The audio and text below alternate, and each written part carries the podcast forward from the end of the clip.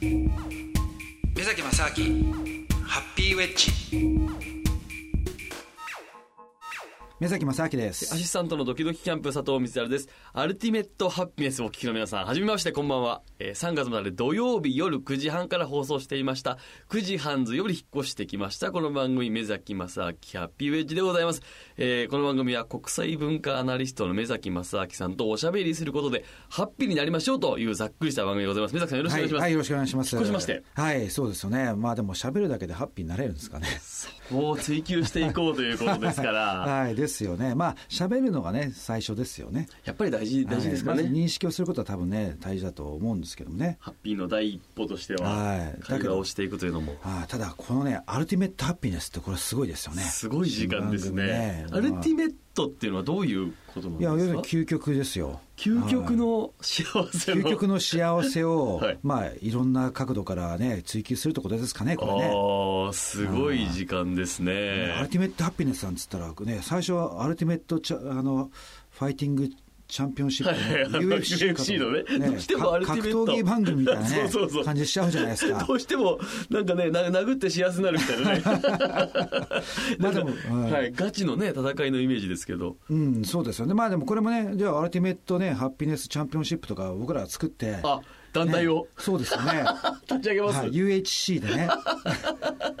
UHC はでも UHC いいじゃないですかいいですね。平和っぽい。そうですね UHC UHC はでもなかなかその対戦の判断基準が難しいですね、どっちがどっちがハッピーだっていやどっちがハッピーだっていうのをだから2人で戦わせて。条件で、そうそうそう。で、はい、でも結局はねあの本人が決めなきゃいけないんですよね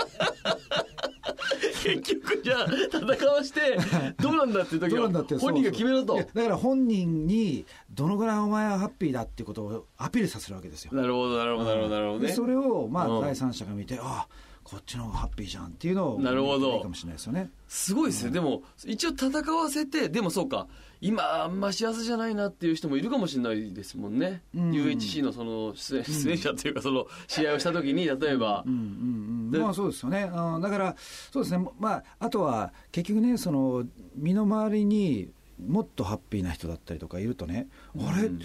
なんか自分ハッピーだと思ったけどこんなに嬉しそうこんな楽しそうなのあるじゃないかっていうのねあると思うんですよ。確かに確かに確かに、うん、例えばね、はい、あのよくあるそのじゃあ日本人にとっての幸せの感覚っていうのと、うん、あとじゃあ他の国のね人の幸せの感覚とか、まあ、各その文化によって幸せの定義が違うっていう話はまあよくあるじゃないですか、はい、で確かにそういう部分はあると思うんですけれども、でもね本当にじゃあその幸せっていうその言語としての言葉じゃなくて、はい、その人間が一人の人間として感じられる、うん、その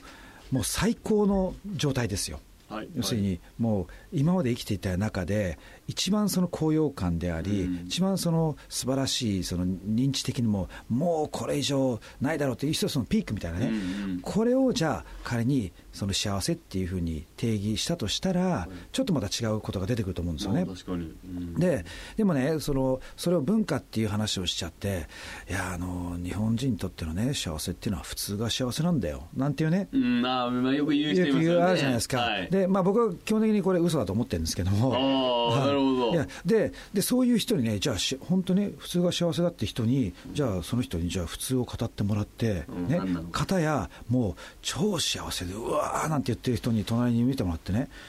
これどうなんだと。あなた本当にね。はいはい、はい、それどうこの人を見てて、うん、あなたこういう人生を送りたくないんですか？どうなのってその言葉じゃなくて隣にいるこのエネルギー感とか、はいはいはい、それを感じた時に本当に心の底からいや自分は普通で幸せかなって思えるかどうかですよね。ああなるほどね。うん、そのなんかある種そのまあ妥協じゃないですけど、うん、そのまあっていうところでね、こうもしかしたらもっといろいろ掘り下げてたら自分が見えてないところでもっとやりたいことがあるかもしれないし、みたいな。だから頭の中でこう普通が幸せだっていう要するにそれはね日本の社会ってどっちかっていうとみんなと同じことをしろとか、うん、普通普通にやろうみたいなプレッシャーがあまりにも大きいから、だから逆にそれをまあ、その逆手に取るというかね、いや、普通になることがじゃあ幸せだろうっていう、その変な洗脳みたいなものって起こっちゃってるような気がするんですよ。なんとなくみんなそういうふうに言われてきたっていうのもありますしね、なんとなく。ねうん、つまり、まあ、幸せっていう単語は知ってるし、言葉にね、世の中に氾濫してるのはあるんだけども、まあ、別に自分で体験してるわけでもないし、うん、でも、じゃあ何なのかなって思ったときに、いや、やっぱりそれ普通がいいんだろうっていうね、うん、それを普通がいいってことを正当化するためになんか言い訳のような気がするんですけど、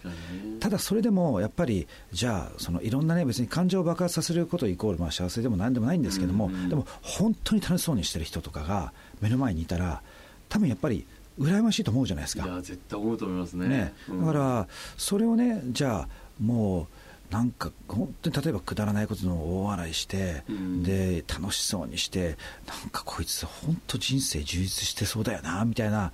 人をね、あのいた時にあの絶対それを感じるその心っていうのは、これはね、僕は全国、全国じゃないですね、もう世界共通だと思ってるんですよ、その部分っていうのは。だから基本的にそのどんな国の人でも、あのまあ、いわゆる幸せというものはね、まあ、みんな求めてるんじゃないかなと、だからこれはね、世界共通の言語だと思ってるんですよね。ハッピーっていうのはね。ハッピーはそういうことだから、はい、なぜリサの皆さん、目崎さん、こんなに幸せについて熱く語れるかというと、目崎さんはね、幸福研究家という肩書きがまず、はいあるということなんですね。余計怪しいですね、でもね。幸福研究家。ね、アルティ、いや、いいんですよ。アルティメットハピネスというと、はい、UHC の、はい、その、プロジェクトリーダーは、幸福研究家じゃないとおかしいですから。あそうですよね。そう、い、いんですよ。はい、じゃあ僕がジャッジになって。ジャッジマンとしてですね。はい、そうですね。はい。そうですね。究極の幸せを追求していただきたい。まず、目崎さんがですね、なぜじゃあその幸福研究家という、まあ、あと肩書きとして国際文化アナリストということで、世界今まで何カ国ぐらい行かれたんでしたっけ？えー、っとですね、まあ、あの100過ぎたぐらいからあの数えるのやめたんで、100はもう超えてるってことですね。そうです、あんまりあのスタンプラリーやってるわけじゃないんで、確かにね、数えてもしょうがないんですよ。何年ぐらい合計、もう。えー、っとまあ継続的に旅をしてたのは大体10年ぐらいかけて、世界中いろいろ旅はしたんですけども、そうですね、ただ、その後もまだあの別に旅をやめてるわけじゃないですから、まあ、旅というか、いろんな国に行くことは、ね、うん、まあ、いまだにあるんでね、だからだんだんそうですね、まだ行ったことない国は、まあ、世界中にあるから、そこは行きたいなとも思ってますし、まあ、各国のその文化的なことにも詳しい、あとはその、まあ、幸福研究家として。そうですね。あのやっぱりまあ僕自身あの実は昔あの金融のねあのアメリカの金融の会社にいまして、うん、で